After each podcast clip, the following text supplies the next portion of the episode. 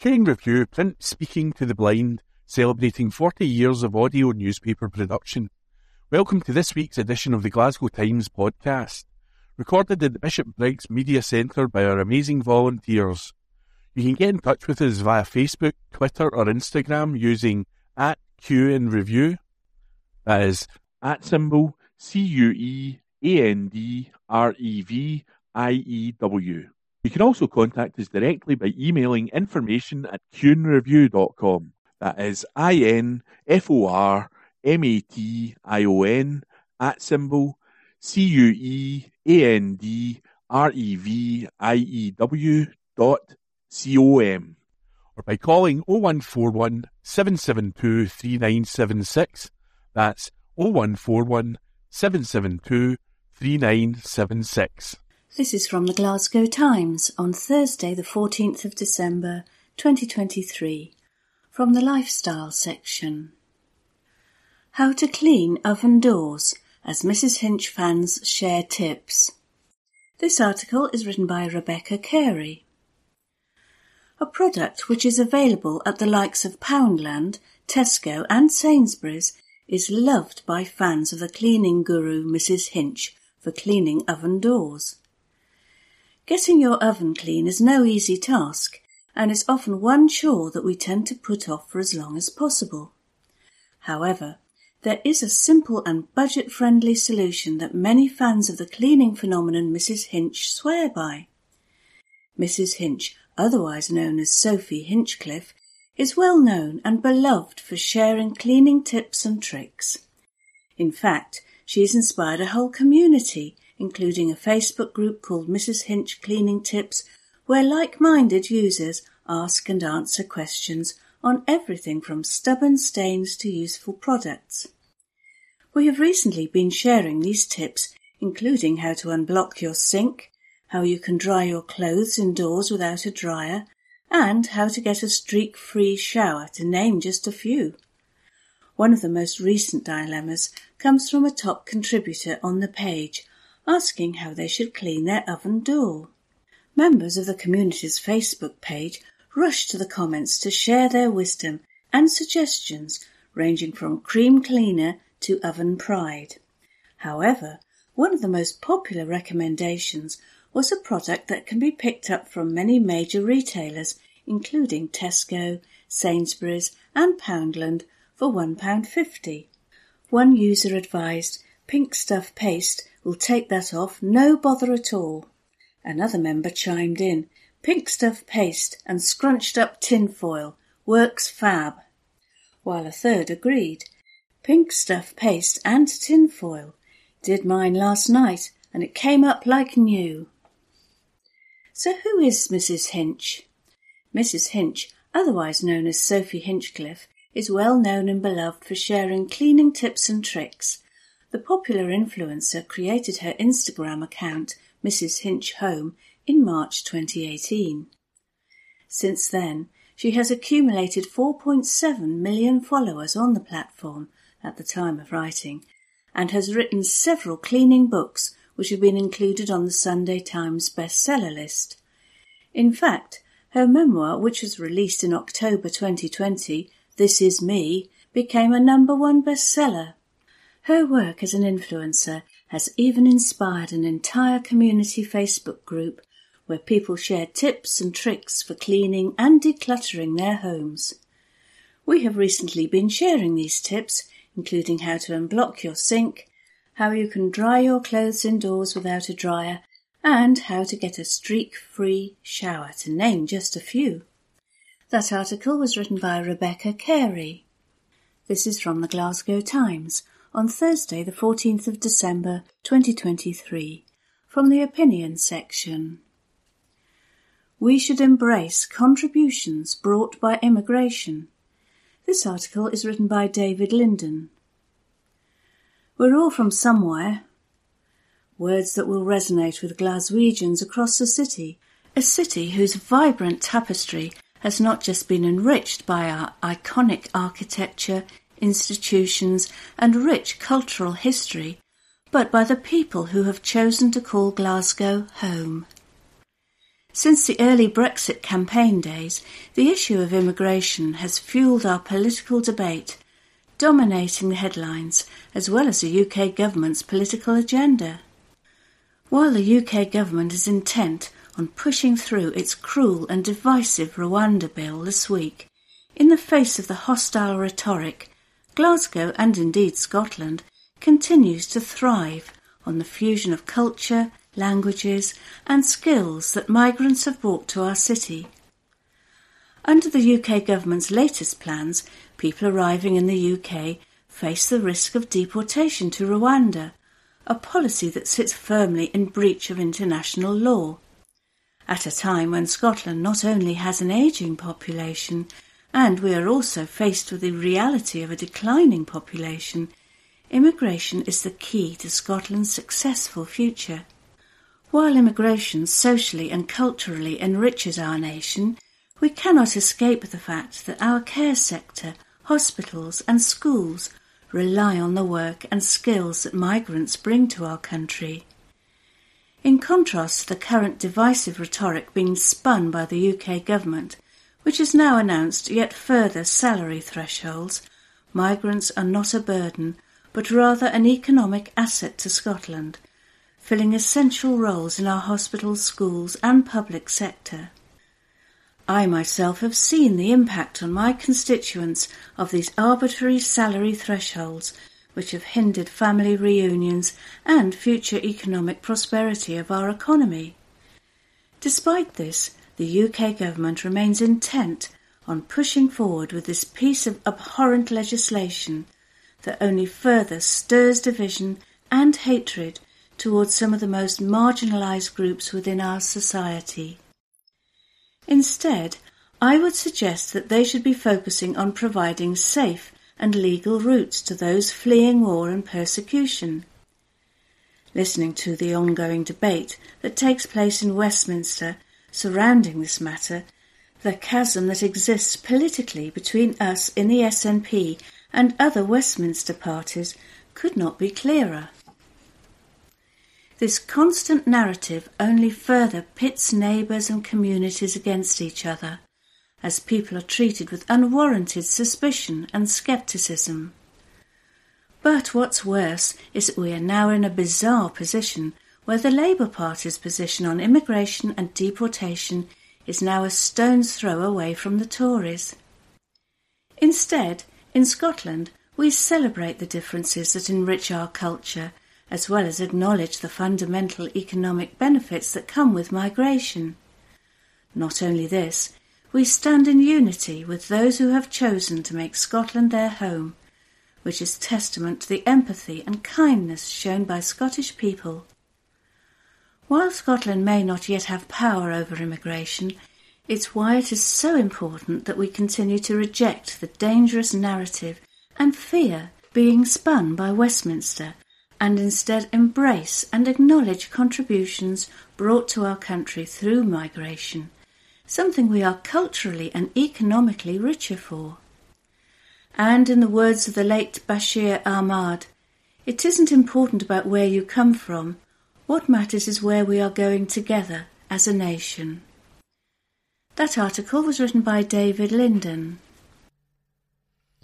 From the Glasgow Times, Friday the 15th of December from the news section, Amy MacDonald reports potholes to Glasgow City Council. Article by Rosie Lewis. Amy MacDonald has come to the rescue of drivers across the city after reporting potholes to Glasgow City Council.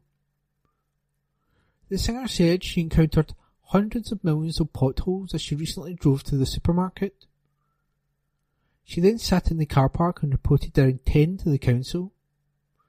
In a video shared on TikTok, the Bishop Bishopbriggs born star said she was doing her bit for society. Amy said, The life of a pop star. I'm sat in the supermarket car park and I've not went in yet because my, on my journey I encountered hundreds of millions of potholes and I've just been sat reporting them all to Glasgow City Council. There has been ten reports. I'm just doing my bit for society. These potholes will get fixed because of me. She then joked, I might be wrong, but I don't think Taylor Swift goes, dri- goes out driving and goes, that's a bit horrible pothole, I'd better get onto the council and get that reported so somebody doesn't damage their car. I mean, maybe she does, but I don't think she does. Fans of the singer took to the comments to praise her hard work. One person wrote, not all pop stars wear capes. Another said, living the dream. A third added, great work, can you do a UK tour?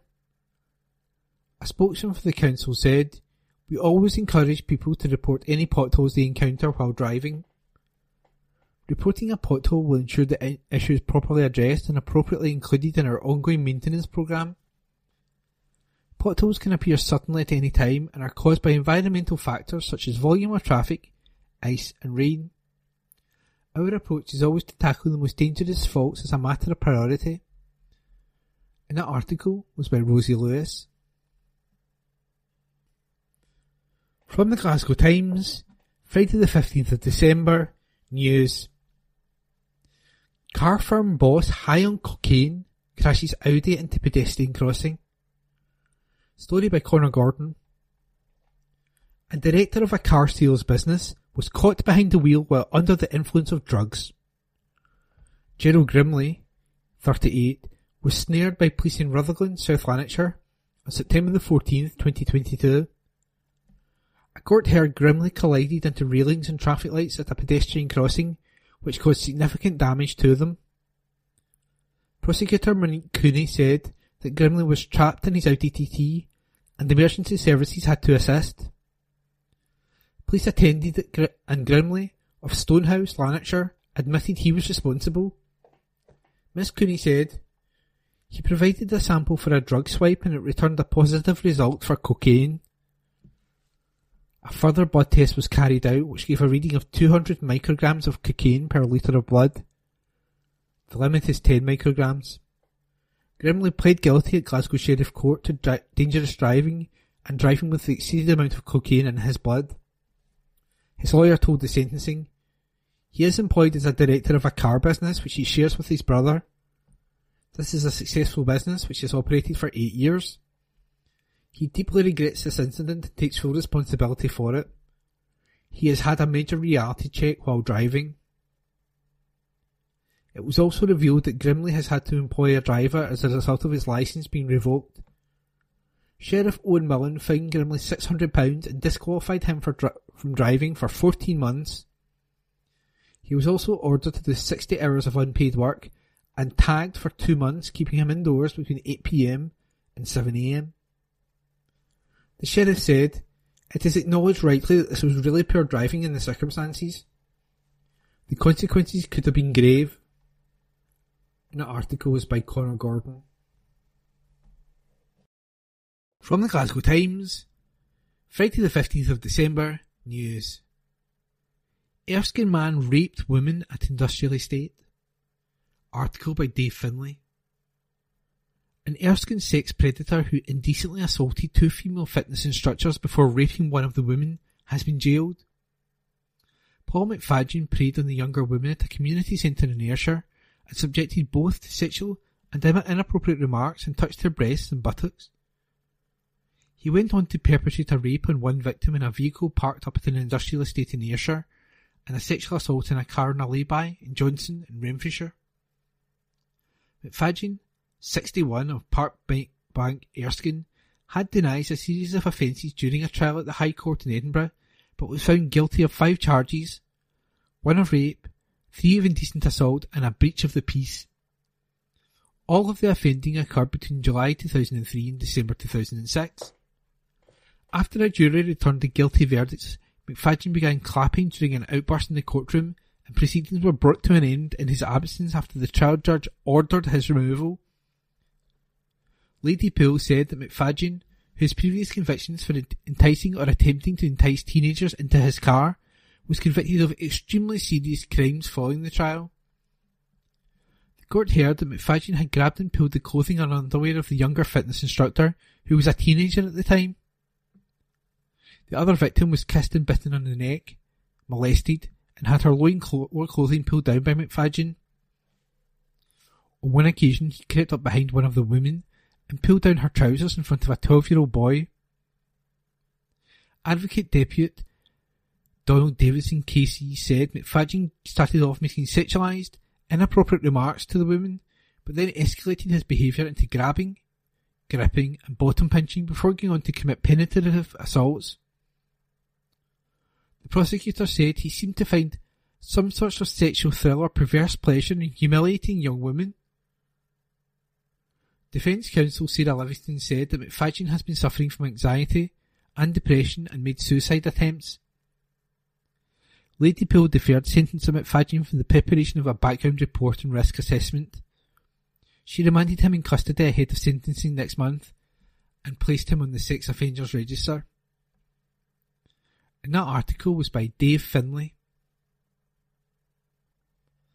From the Glasgow Times, Friday the 15th of December, from the news section, Glasgow bus boss hits back at campaigners amid franchising row. By Marissa McWhirter. The boss of a bus operator has hit back at campaigners after calls for SPT to return the bus network to public control. We previously reported that demonstrators staged a rally outside of SPT offices in the city centre on Friday morning while a board meeting was underway. Ralph Roberts, CEO of McGill's Group, disputed calls to enact bus franchising powers, which would give the council more power to dictate fares and routes. Mr. Roberts said, Many campaigners and politicians believe franchising is the silver bullet to improving bus services overnight. Nothing could be further from the truth. Bus services could improve, immeasurably by local authorities tackling car congestion and addressing much needed bus priority. If councils were controlling buses, they would still be subject to the same cost pressures as we are. As a company, we do not profiteer and we invest heavily in new buses, with the highest percentage of zero emission buses in Strathclyde. That is one of the reasons we have a 94% customer satisfaction and were named Scotland's 2023 Best Public Transport Operator runner-up, as well as having won the top slot in 2022. McGill's are eager to be part of the bus transformation debate, but it has to be based on truth and facts. SPT is currently developing a Strathclyde Regional Bus Strategy, SRBS, to improve the bus network. Initial find- findings highlighted fare increases well above inflation, shrinking network coverage, congestion delays and sustained passenger decline. An SPT spokesperson said, Phase 2 of the SRBS will consider all options to address such issues, including the provisions set out in the 2019 Transport Scotland Act, to present a preferred way forward in March 2024, including the proposed operational and funding model, as well as timescales for delivery. SPT has been clear that any change must be founded on a robust and strong business case, with sustainable funding sources identified and all risks and opportunities clear to decision makers. Changing the delivery model will only be successful if there is recognition of the need to give priority to bus on the bus on the road network. SPT welcomes to input and views of all interested groups and parties as we work towards developing and delivering the SRBS to ensure the bus network better serves the people and communities of the west of Scotland. And that article was by Marissa McWhirter. From the Glasgow Times, Friday the 15th of December, news. Man cracks brother on head with pipe in the Gorbals. Report by Connor Gordon. A man injured his brother after striking him in the head with a pipe. Joseph Smith, 23, turned on Patrick Smith, 25, in Glasgow's Gorbals on June the 30th, 2023. The City Sheriff Court heard that Joseph and his girlfriend travelled from Kilmarnock, Ayrshire, to Glasgow to meet Patrick. There came a point when Patrick and Joseph's partner were walking on Ballater Street together. The pair bumped into Joseph, and an argument took place between the brothers. Prosecutor Monique Cooney said, Joseph took a pint and hit Patrick in the head. He had an injury to the side of his face which was one inch in length. Patrick also shot Joseph and the woman had to get in between them to stop them. Patrick contacted the police meantime, but Joseph, of Kilmarnock had left the scene before officers arrived. Patrick said, My brother Joseph just cracked me on the head with a pipe. I'm saying nothing. Police later traced Joseph to a sports shop in the city centre where he was arrested. Joseph told officers, I'm the one that's been assaulted. He's done this to my face.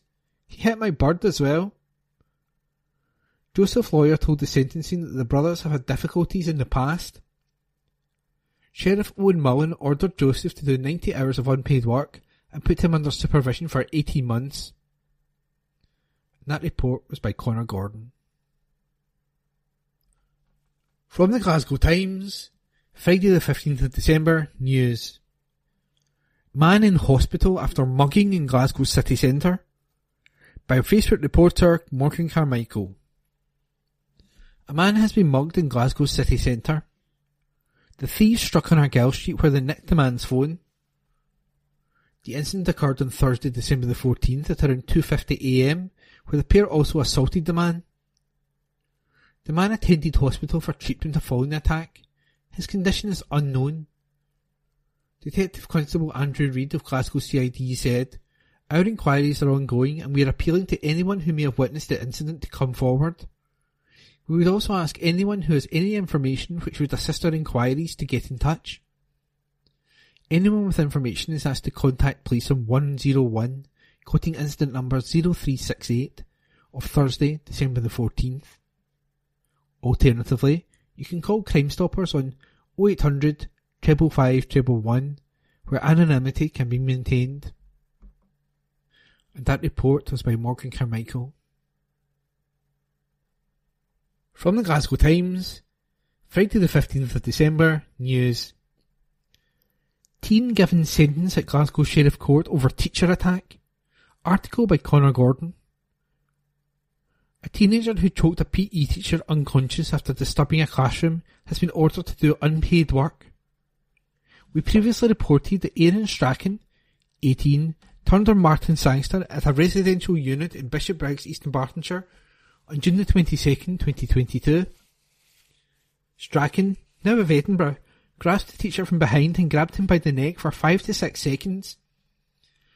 Other members of staff had to intervene to separate the pair. Strachan pleaded guilty at Glasgow Sheriff Court to assaulting Mr Sangster to severe injury and danger of life. He also admitted a later assault on David Cosgrove at the unit to his injury. Sheriff General Bonner ordered Strachan to do 150 hours of unpaid work and put him under supervision for two years. The court heard that Mr Sangster was asked to take Strachan back to a room at the unit after the initial disruption. The teacher heard an alarm sound and he headed to a football pitch in the unit where he waited at a wall. Strachan walked by Mr Sangster meantime before he turned back the way. Prosecutor Jenny Reid said, Strachan placed his arms around Mr. Sangster's neck and squeezed it, which lasted five to six seconds. This was just with such force that Mr. Sangster was lifted off his feet and left unconscious. Staff intervened to get Strachan to let go of the teacher, who was later taken to hospital. Fortunately, Mr. Sangster was left with a bruised back. The hearing was told that Strachan was being restrained by members of staff at the unit on September the 30th, 2022. During the struggle, Strachan hit Mr. Cosgrove to his left eye and bit him to the tricep, which pierced his skin. Mr. Cosgrove was treated with a dressing to his tricep and he also received a tetanus jag. And that report was by Connor Gordon. From the Glasgow Times, Saturday the 16th of December, from the news section, exclusive. Glasgow man left scared to leave home due to cyclists on pavements. Articles in exclusive by Nicole Mitchell. An elderly man has been left scared to leave his home due, to speeding e-bikes and cyclists on pavements. Mohammed Ishak, who has lived in Anderston for more than 40 years, says he no longer feels safe walking in the local area because it is too busy and cycle lanes have been made crossing the road confusing. The 84 year old said, There are too many barriers when going out, like work's going on and rubbish everywhere, and people cycling on pavements. It's very hard now to walk around the area safely. Even crossing the road is strange with some roads divided into separate areas for cycling, which is confusing. Mohammed said he believes part of the reason for the increase in cyclists in the area in recent years is due to food delivery companies. He continued, I think there are more bikes around in the area now because of people doing deliveries and they are not using all the roads. They also go too fast and annoy people. I don't think some of the, those riding bikes care about their own safety or anyone else's. Some of the bikes look very big and be, can be quite scary. It comes after we previously reported city centre residents are calling for a crackdown on e-bikes in pedestrianised areas, with some Garnethill residents saying they should avoid Sauchiehall Street due to the number of them. In a meeting organised by Gar- Garnethill Neighbourhood Watch in August, residents said they wanted e-bikes to be classified as motorised vehicles, for the bikes to have registration plates, and for all cyclists to be better educated. Mohammed's son, Dr. Abid Ishaq, says he believes cycle lanes in the Anderston area are underused and a danger to pedestrians, particularly in Elderslie Street and Berkeley Street. However, a spokesperson for Glasgow City Council said it was working on a wide range of initiatives to make travel on foot as safe as possible. Dr. Ishak said, The cycle lanes are a danger to pedestrians crossing the road because they don't understand the layout of the cycle lanes and the fact, fact is a lot of cyclists are not stopping when it's a red light. There are also cyclists going through red lights even when there's no cycle lane and basically endangering themselves and causing chaos for drivers. Dr. Ishak, who grew up in Anderston, also says some cyclists are riding on the pavement on roads where there is a cycle lane and that he believes those cycling responsibly are in the minority. He says he feels angry that his father is no longer safe walking around around and feels more needs to be done by local authorities to tackle the problem, including adding signage or getting rid of some of the cycle lanes. He added, We live in a country where we should be able to walk about freely in a safe environment, and there are elderly and disabled people who are finding it difficult. They have to walk across a pavement, and they don't know if they're going to get hit by a cyclist. It makes me really sad, really angry, not just with the behaviour of cyclists, but also with the failure of law enforcement agencies and the council to acknowledge the problem and put measures in place to tackle it. Road Policing Inspector Hugh Nichols said, We have been carrying out joint patrols with officers from the local problem solving team in Glasgow city centre in response to complaints and incidents relating to e-bikes and e-scooters that are not road legal. Our focus is on educating riders on safety and legislative requirements as well as using enforcement action where necessary. Road safety remains a priority, and I would encourage anyone with information or concerns about potentially illegal e-bike or e-scooter activity to speak to officers on patrol in Glasgow city centre or call Police Scotland on 101. A Glasgow City Council spokesperson said, We are fully committed to improving the city's environment for active travel, whether that be walking, wheeling or cycling. Pedestrians are recognised as the most vulnerable road users, and we are working on a wide range of initiatives that will make the travel on foot as safe as possible. Concerns over safety are also the single biggest barrier to people cycling, and this is why we are currently delivering a significant expansion of the city network of cycling infrastructure. When safer, segregated cycleways are introduced, the number of people cycling along these routes has been shown to increase significantly. Use of the West City Way, which runs through Anderston, almost doubled in the previous three years, and a future rise is expected for 2023. Before a cycleway can be formally opened for use, the new infrastructure will be subjected to an independent safety audit that considers the safety of all road users. All road users are expected to follow the highway code at all times to ensure the safety of themselves and others. Where rules are breached, such as cycling through a red light, cycling on a pavement, or riding an unlicensed e-motorbike, enforcement is a matter for the police. And that article was an exclusive by Nicole Mitchell. From the Glasgow Times, Saturday the 16th of December, from the news section, exclusive, school near Glasgow praised by inspectors, by Anne Fotheringham, Renfrewshire school where pupils are achieving high levels of attainment in literacy and numeracy has received a positive report from inspectors. Education Scotland's assessment of Bishopton Primary highlighted a number of key strengths, including the head teacher and senior leaders encourage and support staff effectively to take responsibility for leading improvements. All staff feel trusted to lead in changes to improve and enhance learning experiences for children. The inspectors were also impressed by the range of nurturing approaches taken by staff to maintain a very positive and supportive environment. The report added, Children respond well to the encouragement and support they receive and are able to progress well as a result. Pupils were described as confident, articulate and happy in school and the report continued, They respect each other and are proud of their school. They welcome opportunities to take on leadership roles. The inspectors also noted, across the school, children have high levels of attainment in literacy and numeracy. Children have meaningful opportunities to apply their learning and skills in a variety of situations and through a wide range of activities beyond the school day. Areas for improvement, which were identified and discussed with the head teacher and a representative from Renfrewshire Council, included a requirement to develop whole school approaches to assessing children's progress and attainment, involving parents in the review of how and when information is shared. The report also added Staff should be built on the highly effective practice that already exists to develop greater consistency in delivering high quality learning and teaching across the school. Wendy McNaught, Bishopston Primary Head Teacher, said, I'm pleased the school received such a positive inspe- inspection from Education Scotland, which reflects the great work done by staff and pupils throughout the year.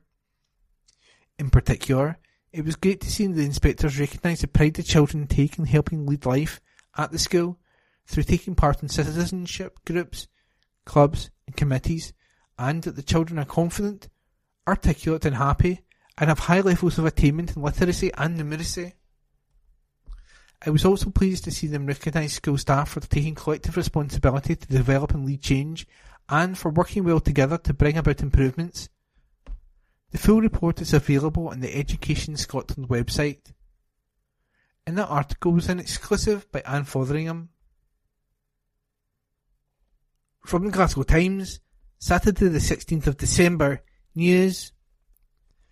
Tributes paid to 94-year-old true gentleman who lit up men's group. Article by Tom Grant. Tributes have been paid to a popular Old Kilpatrick man who sadly passed away recently. Robert Simpson, 94, was a regular at Dalmuir-based charity Men's Shed, a place he would light up daily with his patter and camaraderie. An engineer and draftsman during his working life, Robert joined the men's group in a bid to stave off loneliness following the loss of his wife Jessie in 2020. And son Ross credits the shed, which brings together like-minded men through their carpentry, as giving his dad a new lease of life in his final years.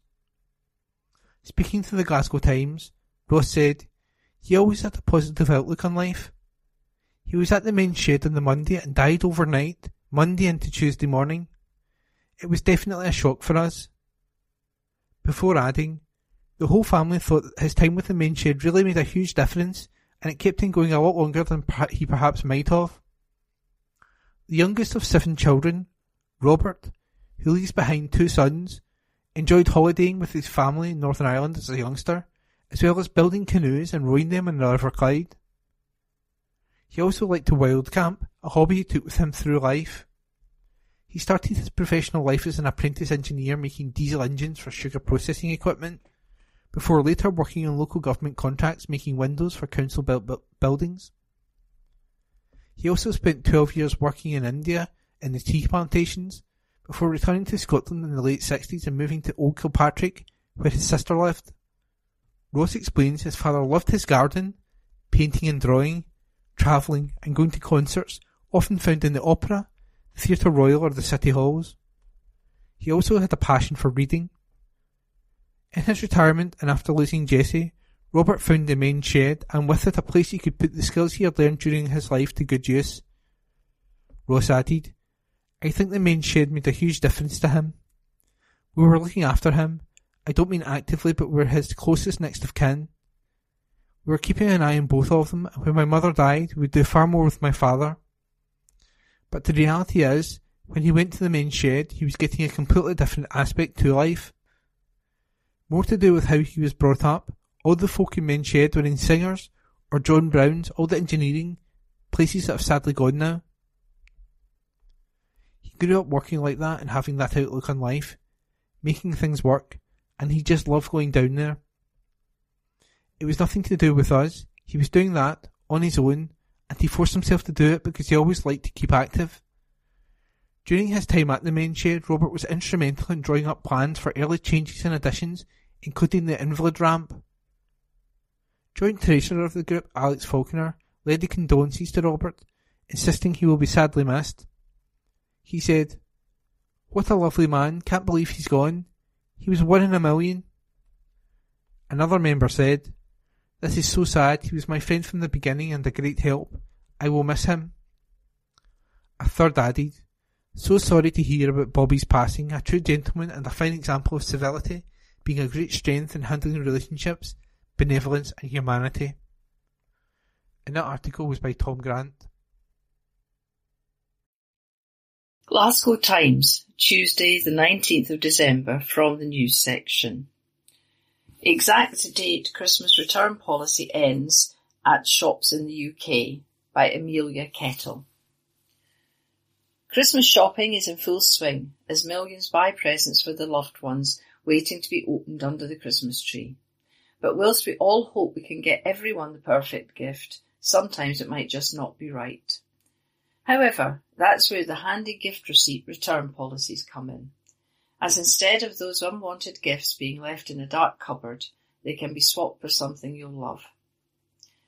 Lucky for those who might need to return their Christmas presents, many retailers offer a longer return policy that for some stores can last for three months. So you aren't left hunting to find out if you've missed the return date we've rounded up all the major retailers and their return dates for Christmas items. Tesco. If you bought a gift from Tesco before Christmas Eve, you can return them in store or online until January 31st, 2024. Sainsbury's. Sainsbury's is allowing any items brought, bought from September the 29th until Christmas Day to be returned by January the 31st, 2024, not including food products. Argos. Argos is also accepting returns from items bought from September the 29th until Christmas Day to be returned by January the 31st, 2024. Primark. Primark's Christmas return policy allows products bought after October the 17th to be returned or exchanged until January the 31st, 2024. Marks and Spencers. Products bought online or in store from October to December 24 can be returned until January the 28th, 2024. John Lewis. John Lewis's Christmas return policy lets you return gifts purchased between September the 27th and Christmas Eve until January the 23rd, 2024. Smith's Toys. Any gifts bought from Smith's Toys from September the 1st can be returned up until January 31st, 2024. The Entertainer. The retailer is accepting returns from Christmas presents bought between September the 30th and December the 24th until 6 p.m. on January the 20th, 2024. TK Maxx. TK Maxx is allowing returns for items purchased from October until January the 23rd, 2024, where items can be exchanged or receive a gift card of the same value. Boots. You can return or exchange gifts from Boots bought from October the 1st until January the 31st, 2024. This is a, an article, exact date Christmas return policy ends on shops in the UK by Amelia Kettle. From the Glasgow Times, Tuesday the 19th of December from the news section. Rangers hero opens up about risky heart surgery by Esther Tarnay. Rangers hero Connor Goldson talked about his life-threatening heart condition and players' reaction to his chest scar. The footballer was diagnosed with an aortic aneurysm, a swelling of the large artery which passes through the abdomen, which was at risk of bursting with potentially catastrophic consequences at the age of 24. He underwent surgery which was successful and a large scar remains on his chest. The 31 year old said, I don't see it anymore, it's just part of me, part of my body. It looks nice. I like it because it shows that I've, what I've been through. The only thing with the scar is when you are in the showers here, people ask questions. I don't mind talking about it now. But for a long time, the star had a hard time opening up about the procedure and how it affected him. He said, truthfully, I've never really spoken about it openly because it was a difficult time, but I also felt fortunate that I was able to continue playing, so I've never really wanted sympathy. When new players see the scar on my chest, there's always a big reaction straight away. I was so fortunate. I was out for three to four months and have never had a problem since. I see people in football who have knee operations or ankle operations or broken legs that are out for a lot longer. Of course, when you do your knee, it's not life threatening. The risk of mine, well, I was going to die. Specialists consider surgery when the aorta root is 50 millimetres in diameter. And at Connor's first scan, his was 49 millimetres, then 50 millimetres at the second. He said, basically, if I wanted to play football, I had to have it done. There were no ifs or buts. I could have stopped playing right then, and it was my decision, but if I wanted to continue playing, I had to get it done. The surgeon said they had to fit a stent because it could have popped at any point. Nothing else mattered, and all I really cared about was whether I could play football again. The Gers centre back had a successful recovery and was back in pre-season just four months later. He added, but a lot has changed since then. I got married and now I have two children and they are the highlights for me. Looking back, football was my priority and I still love the game and I love what I do and want to continue doing it for many years. But now that I have a family and children, they are the most important things. Connor has the heart rates of both his children, Caleb 5 and Connor, who will be 2 in February, tattooed onto each wrist, taken from the baby scans before they were born. He said, it reflects what I've been through and they mean everything to me. Instead of having their names, their heart rate seems a lot more appropriate. The Englishman's condition was picked up in a random checkup and he believes were he not an elite spokes sports person, it would probably have remained undiagnosed. It comes as the Rangers Charity Foundation has pledged to raise £25,000 for the British Heart Foundation over the course of the season and aims to encourage as many fans as possible to learn life-saving CPR via the charity's free online training tool, RevivR. He said the BHF do an amazing job and I'm happy to help in any way. That was an article. Rangers Hero opens up about risky heart surgery by Esther Tarnay. From the Glasgow Times, Tuesday the 19th of December, the news section. Further cuts will harm communities by Stuart Patterson. The Deputy First Minister has warned more cuts to council staff will have serious consequences for communities. Shona Robison is revealing her first budget as Finance Secretary today, with expectations that there will be jobs going in the public sector. Robison said, we have a policy of no compulsory redundancy and that policy will remain. The work we will do with our unions and public sector bodies and organisations is to make sure that if we are looking to change the size and shape of the public sector, we do that in partnership with our unions. So there will be no compulsory job losses here. We will do it in a way that is done in partnership and that we manage to reduce the size of the public sector in an orderly way that manages to reduce cost but not at the expense of compulsory redundancies. A council tax freeze is also planned and COSLA, representing the country's 32 councils, said it must be fully funded. Steven Heddle, COSLA Vice President said, unless it is funded with additional money for each council that allows them to fund their planned council tax increases, then it is not fully funded, and it will be our service users who will suffer as a consequence. Councils say they need at least an extra 300 million to keep council tax at the same rate. Mr Heddle added, COSLA knows that the Scottish Government is under pressure financially around this budget.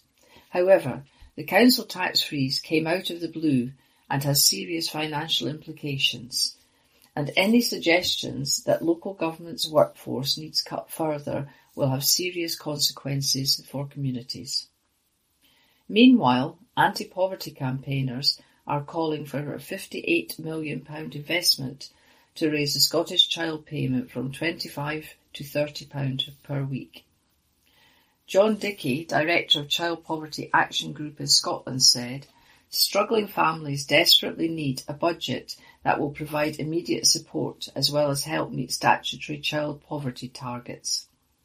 Increasing the Scottish child payment to £30 is a cost-effective investment that would provide much needed financial support to the lower income families who get little, if any benefit from the proposed council tax freeze. Speculation Robison could introduce a new higher tax rate for people earning more than £75,000 has led to Prime Minister Rishi Sunak stating further tax rises would be very disappointing. Robison hit back and said Sunak had a bit of a cheek and accused him of electioneering ahead of a possible general election next year. That was an article Shona Robison warned further council job cuts will harm communities by Stuart Patterson. From the Glasgow Times, Tuesday the 19th of December, the news section. Danger to life warning. A yellow weather warning has been issued across Scotland, including Glasgow. The Met Office is warning people that strong winds are to be expected all day on Thursday, December the 21st. Forecasters say this weather could cause travel disruption. There is also a slight chance of damage to buildings, power cuts and injuries, including danger to life. The warning will be in place from midnight until midnight and Glaswegians are urged to stay safe and plan ahead if they are travelling. This is from the Glasgow Times on Tuesday, the 19th of December 2023, from the opinion section. Christmas cards are the dying festive tradition I want to save. This article is written by Rebecca Carey. I'm 25 years old and I send Christmas cards every year.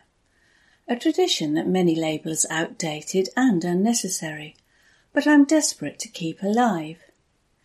With the continued high cost of living, the ever-changing digital world that we live in, and the recent price hike of first and second class stamps, it's not surprising that Christmas cards are on the decline.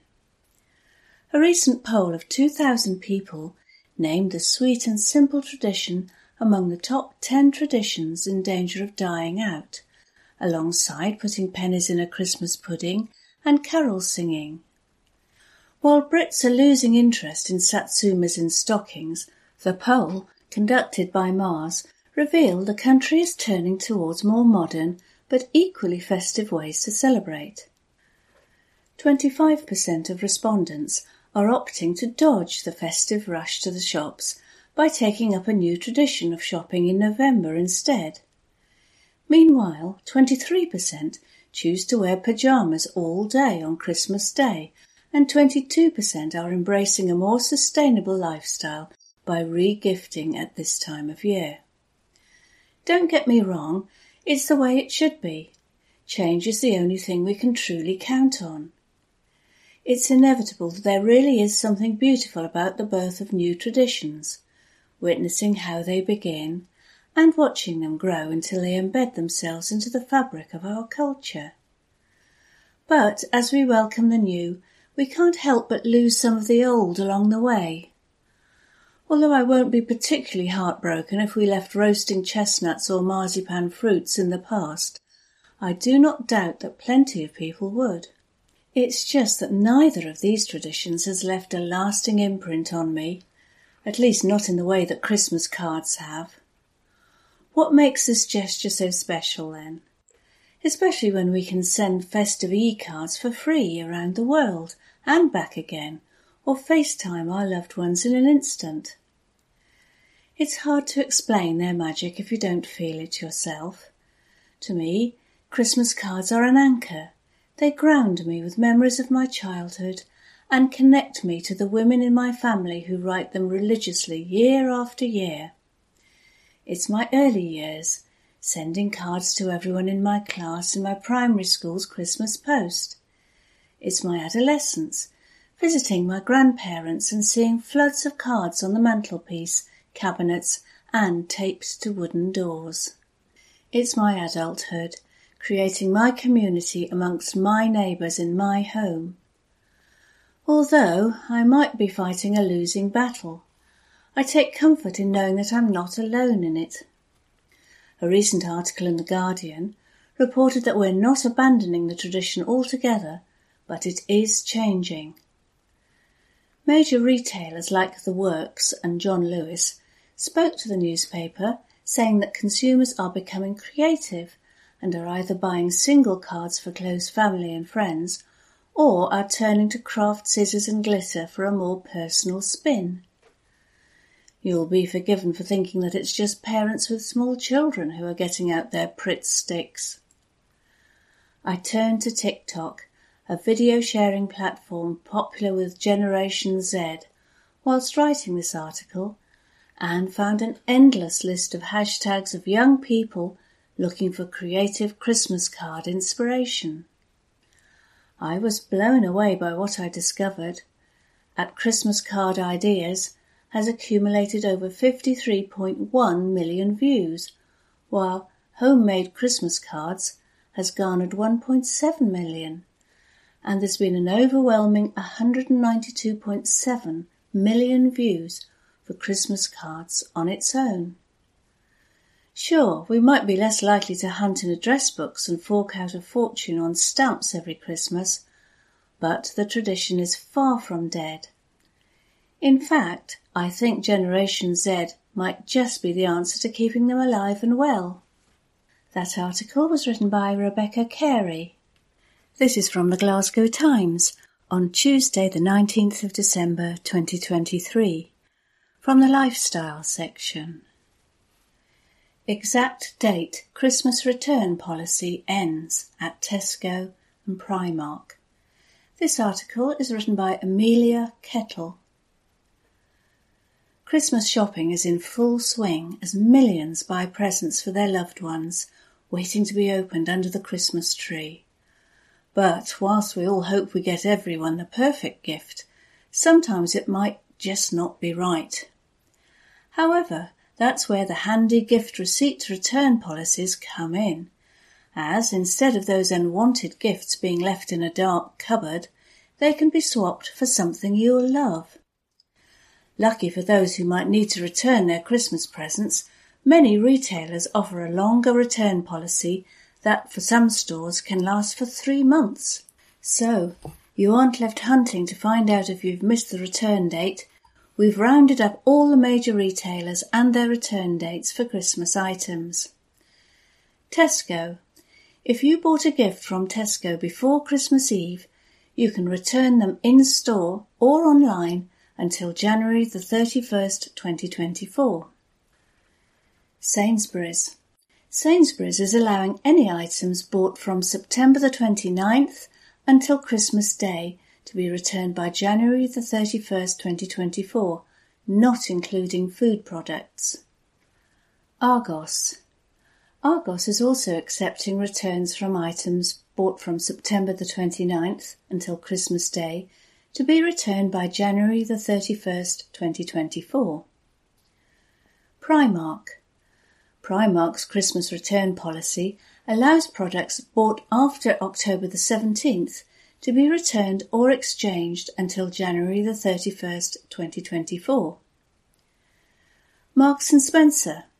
Products bought online or in store from October to December 24th can be returned until January the 28th, 2024. John Lewis. John Lewis's Christmas return policy lets you return gifts purchased between September the 27th and Christmas Eve until January the 23rd, 2024. Smith's Toys. Any gifts bought from Smith's Toys from September the 1st can be returned up until January the 31st, 2024. The Entertainer. The retailer is accepting returns from Christmas presents bought between September the 30th and December the 24th until 6 pm on January the 20th, 2024. TK Maxx. TK Maxx is allowing returns for items purchased from October until January the 23rd, 2024, where items can be exchanged or received a gift card of the same value. Boots. You can return or exchange gifts from Boots bought from October the 1st until January the 31st, 2024. That article was written by Amelia Kettle. This is from the Glasgow Times on Tuesday the 19th of December 2023 from the opinion section. Urgent investment is needed to improve housing conditions. This article is written by Martha Wardrop. Everyone deserves a warm and healthy home. This Christmas we have to address this broken housing system across Glasgow that is resulting in families unable to find a home big enough and renters caught up in poor housing conditions. Scottish Green councillors support calls for significant investment needed to address Glasgow's housing emergency we know that urgent action is needed to stop rough sleeping and prevent further tragic loss of life. Following the disastrous UK government mini-budget of 2022, the housing market has been struggling against inflationary pressures, as well as a devastating impact of Brexit on construction costs and recruitment of the necessary workforce. With capital budgets tightly constrained the supply pipeline of new housing with associated affordable units is getting restricted. Housing associations have struggled to meet demand with new building and refurbishments. The number of those who are looking for social housing is far outstripping the number of homes available. We have to support calls on the UK government to immediately uprate local housing allowance end the spare room subsidy or the bedroom tax and reverse the planned real terms reduction to Scotland's capital budget. Green councillors are continuing to support work on the delivery of the recommendations of the Scottish Government's Temporary Accommodation Task and Finish Group. We have to engage with the consultation process. We have to engage with the consultation process to develop the proposals for a housing bill, with stronger tenants' rights and powers to prevent homelessness. We know that rent controls are vital as a positive step in making renting, in particular in the private sector, more affordable, and will incentivise improvements to housing conditions across the city. Bringing vacant properties back into use is crucial. The development of the Affordable Housing Supply Programme to support a national housing acquisition plan is essential. Any housing investment also has to focus on the fact that the energy systems that are used across most properties still involve gas. We know now that the use of fossil fuels needs to be phased out. This is not just for climate, but to help households avoid the volatility of global fossil fuel markets which care only for profit, not people. Scottish Greens and government are taking forward plans for change to ensure that clean heat will replace fossil fuels in all our buildings. We have to pursue all available routes to address the homelessness crisis with the Scottish Government, as well as the Home Office and the UK Government. There has to be joined up working between people involved in health, social care, housing and homelessness planning. There is an unsustainable pressure on homelessness services. Through COSLA, it is possible for councils to work together to respond effectively to end homelessness. Councillors must push for actions which increase housing supply and maximise the use of current housing stock. Clearly, the best approach to end homelessness is to prevent it from happening in the first place. There is a need to maintain a strong focus on investing in tenancy sustainment services alongside measures to protect tenants' rights and avoid evictions into homelessness. That article was written by Martha Wardrop. This is from the Glasgow Times on the 20th of December 2023 from the news section. And the headline reads Anger as Glasgow pensioners' care will be reduced at Christmas. This article is by Amanda Keenan. A furious family are facing a Christmas nightmare after being told their 100 year old mum's care package is being halved over the festive holidays.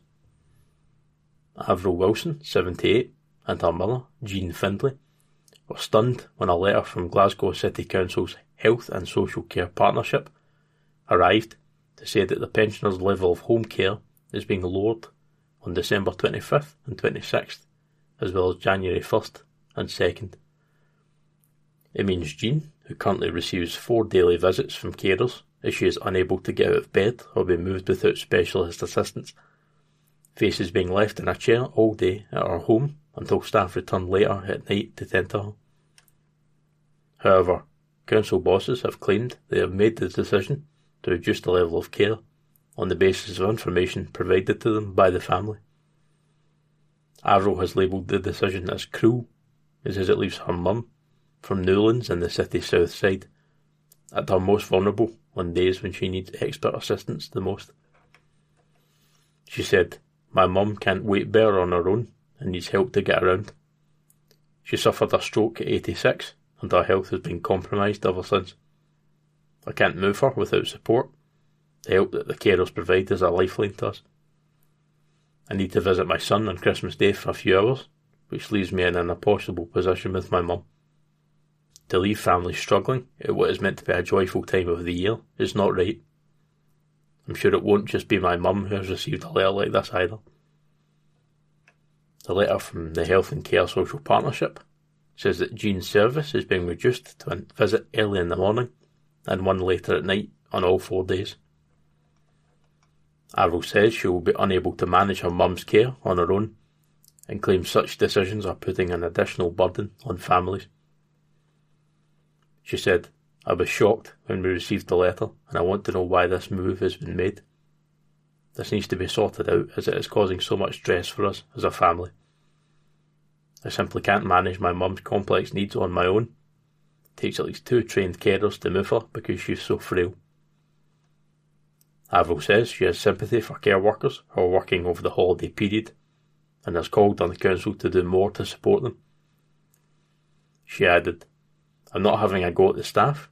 I've seen firsthand how they are working flat out, and I can understand why people are leaving the care profession with what is expected of them. I'm not criticising the workers, but I don't feel that the arrangement put in place for my mum is acceptable. I'm hoping the council will reconsider and do the right thing. But as we stand, I'm left worrying about how we are going to cope over Christmas and New Year, and I don't think I will be alone. The council says they are doing their best to support families at a time when their resources are under strain.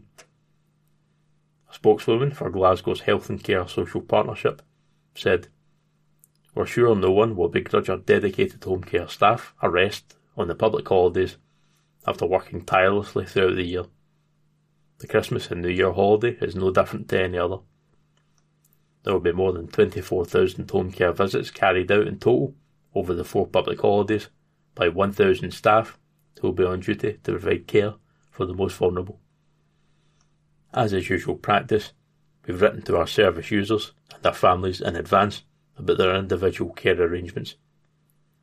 The level of service will be no different to last year's festive period. This article is by Amanda Keenan. This is the Glasgow Times on the 20th of December 2023 from the news section and the headline reads Family of missing Celtic fan share Christmas heartache. This article is by Ben Waddle. The family of a Celtic fan who's been missing in Spain for almost 10 months have shared their heartache as they prefer to spend their first Christmas without him. Gary Watson Shearer arrived in the resort of Puerto del Carmen on March 16th to celebrate St Patrick's Day. The 53 year old was then last seen in the early hours of the next morning, and he then failed to show up for his flight home a week later. We previously reported in August the authorities were looking to speak to a mystery man who was last seen walking with the footy fan on March 17th. As it approaches almost 10 months since Gary's disappearance, his heartbroken sister, Debbie Shearer, has revealed it's been a nightmare for the family. It's been a living nightmare, she said. It's Gary's birthday on December 21st, and we're just lost and heartbroken. I can't even explain it. It's just a living nightmare. It's torture not having any answers or nothing. We can't even function from day to day. It's just Gary is constantly on our minds. On top of this month being the Renfrew man's birthday, it is also the first Christmas the family will spend without him. Debbie said the family are dreading it. She said, We're heartbroken and we're just dreading it. But at the same time, we know we need to do something to keep Gary, like the memory of him. So, we're having a closed gathering for close family on his birthday to celebrate Gary. That's all we can do just now. But me, my sisters, and mum and dad are all going over in March on the anniversary of him being missing. Since last speaking to the Glasgow Times earlier this year, following the CCTV appeal, Debbie revealed the family have had no updates on the investigation. However, Gary's dad recently visited the island in December to meet with authorities. Meanwhile, regarding the investigation, Debbie claims contact from the British Foreign Office hasn't been great. She said, They haven't contacted us. It's us that have to phone them on every occasion. They have never reached out to us just to give updates. See, even if it was just to say we've still no further forward, to just reassure us that they're doing something to help find Gary, but we're having to contact them. Well, in terms of the Spanish authorities, Debbie feels more could be done as well.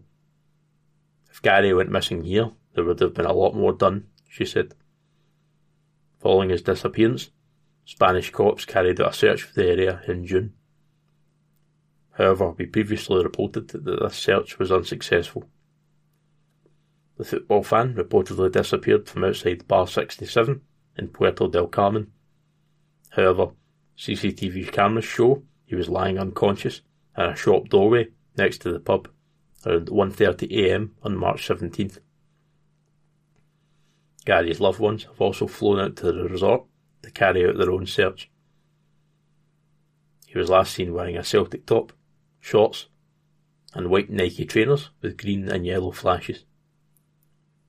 The much loved family man is described as being around 5 feet 2 inches, has short hair, and walks with a distinctive limp.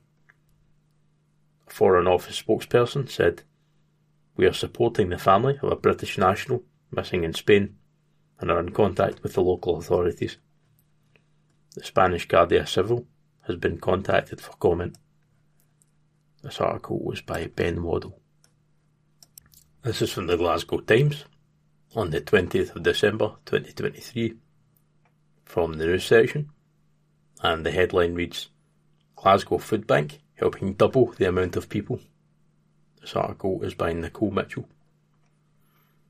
An East End food bank is helping double the amount of people on a weekly basis compared to previous years. Tolani Adegoroye, chairperson of the Everlasting Food Bank in Dennistoun, says the rise comes despite a reduction in funding. She said, It has been quite challenging for us because we've had some really reduced funding. We've had funding from the council to manage the children's holiday hunger cafe, but in terms of funding we were able to access in the past, we've not been able to access much, which means we've had reduced income to run, so we've had to rely on the church and people who want to donate to continue to run it. We've also had an increased service user intake, so in the past, in a week, we would say 40 to 50 service users, but in the last 12 months, we've seen it rising to around 80 to 100 every week. So it's been really challenging. We require more resources to be able to continue to run every weekend. The food bank opens at 1pm on Saturdays, and while people previously used to queue from around 12pm, they are now queuing from as early as 9.30am because they're so anxious they might not get served if they arrive any later due to the increase in the number of people attending. Tolani said, It's really saddening it's come to this. When we started, we thought this was going to be short term emergency food provision to support people until they get back on their feet, but it's turned out people are needing continuous support. Now, even people who are working are dependent on the food bank if they are low income. Like many food banks we have spoken to across the city, Tolani says the Everlasting Food Bank has experienced a drop in donations, though support from some businesses has helped them continue to operate. She explained, There's been a drop in donations, but the good thing is because we're partnered now with other organisations like Marks and Spencer, Pret a Manger, and Nando's, we tend to get food from these organisations, so that has been a huge support. However, we still have items we need to buy ourselves, and there has been a huge drop. For anyone who can donate and would like to, Tolani says they need more non-perishable foods such as pasta, cereal, long life milk, tinned meat and fish, rice, curry sauce, and tinned fruit and vegetables. We previously reported the Glasgow Times were running the Bank on Us campaign for the fifth consecutive year, and we're encouraging our readers to get involved in a food drive. As part of the festive campaign, readers who can donate are being asked to fill the bags we supplied in our edition on Wednesday, November 15th, with food items and hand them into one of our partner food banks, such as the Everlasting Food Bank. This year, our Christmas campaign is more important than ever due to the cost of living crisis, with thousands of families struggling to heat their homes and put food on the table. As well as the food drive, the Glasgow Times will be raising money for our Bank on Us toy drive via GoFundMe. All proceeds will be used to purchase toys, which will be distributed to charities across the city to be handed out to parents and put under the tree as we aim for every child in Glasgow to open a present on December 25th. The Bank on Us 2023 campaign is proudly sponsored by Arnold Clark, Stagecoach, Allied Vehicles, Spar Scotland, Storage Vault, and Step Change. This article is by Nicole Mitchell. This is from the Glasgow Times on the 20th of December 2023 from the news section. And the headline reads Glasgow pub offers shifts to staff affected by closure of Virgin Hotel. This article is by Nicole Mitchell. A city centre pub has offered shifts to staff affected by the closure of Virgin Hotels Glasgow. We previously reported around 150 employees at the hotel were told they were being made redundant with immediate effect yesterday, December 19th, just days before Christmas. Former staff also claim they have not yet been told if they will be paid for time worked. Now, Grace's Irish Sports Bar has offered shifts to some of the affected staff over the festive period. In a post shared on Facebook, bosses at the Merchant City pub wrote, We are saddened to hear of the situation at Glasgow's Virgin Hotel and the position many of the staff will find themselves in this Christmas. The team at Grace's Glasgow are in a position to offer shifts for a certain amount of FOH front of house and bar staff to help them through the new year. Email us at hello at gracesglasgow.com and we would be happy to help. Customers took to the comments to praise the pub for the offer. One person wrote, Amazing, well done. Another said, Fantastic gesture, well done, Gracie's. A third person added, Classy gesture. Well done, and good luck to everyone that's looking for work. Virgin Hotel Glasgow is closing just four months after opening, after Lloyds Development Limited, which owns the building of the new Virgin Hotels Glasgow, was forced to enter administration earlier this month. Virgin Group offered to purchase the hotel, but it was not accepted by lenders. A spokesperson for Virgin Hotels said, Lloyds Developments Limited, the owner of Virgin Hotels Glasgow, which Virgin Hotels has a management contract with, has financial problems and on December 1st its lenders put it into administration. As a result, the directors of V Hotel Glasgow Limited, the employer and the operating company in respect of the hotel, are being advised by FRP Advisory LLP as they place that company into liquidation. These financial issues mean that the hotel cannot continue operating and now has to close. They added, Virgin Group tried to find solutions, including offering to purchase the hotel to keep the hotel open keep the team in employment and ensure the completion of the development of the hotel, creating something Glasgow could be proud of. Unfortunately, the lenders have not accepted Virgin's offers and intend to pursue a sales process with the hotel closed.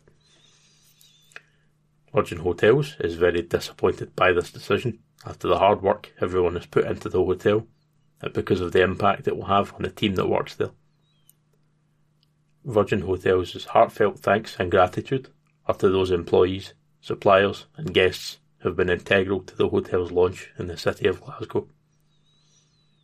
The Virgin Hotels team continues to have great ambitions for managing the hotel in Glasgow and looks forward to reopening once a new owner is in place. No other Virgin hotel is impacted. All other Virgin hotels remain open and operating as normal, as all Virgin hotels are independently owned. This article was by Nicole Mitchell. This is from the Glasgow Times on the 20th of December 2023 from the news section and the headline reads Major block purchased on Glasgow's Argyle Street for £13 million. This article is by Ian McConnell. The Clydebuilt Limited Partnership joint venture between Scottish property company Eddiston and Strathclyde Pension Fund has acquired a full city block on Argyle Street in Glasgow for £13 million and revealed interest in the upper floors from hotel operators. The block, at 167 to 205 Argyle Street, has been acquired from real estate group Tuskegee in an off-market transaction with the price reflecting a net initial yield of slightly more than 12% highlighting opportunities to improve the income profile of the block. Eddiston said there is 60,000 square feet of vacant accommodation for the upper second, third and fourth floors. The property affords asset management opportunities to improve the existing income profile and current WALT, weighted average unexpired lease term, of 5.7 years. There is already a strong interest in the upper floors, most notably from hotel and apart hotel operators. Existing tenants include Sainsbury's, Poundland, Bank of Scotland, Card Factory, Blacks, Pizza Hut, and The Gym, producing a core annual income of £1.66 million. Eddiston said the property is well let and comprises a full city block between Buchanan Street and Jamaica Street, a busy and prominent location adjacent to the entrance to St Enoch Centre and in close proximity to Central Station. The Scottish Property Company noted the acquisition represented the second purchase under its new phase of investment on behalf of the Clydebuilt platform. Eddiston said this Clydebuilt joint venture has a further £135 million to deploy and is actively seeking new opportunities across all sectors in Glasgow and the surrounding former Strathclyde region. Added, that includes value add investments and development sites, with or without planning consent, and Clydebuilt will also consider joint venture, funding and partnership solutions encompassing regeneration opportunities within the portfolio.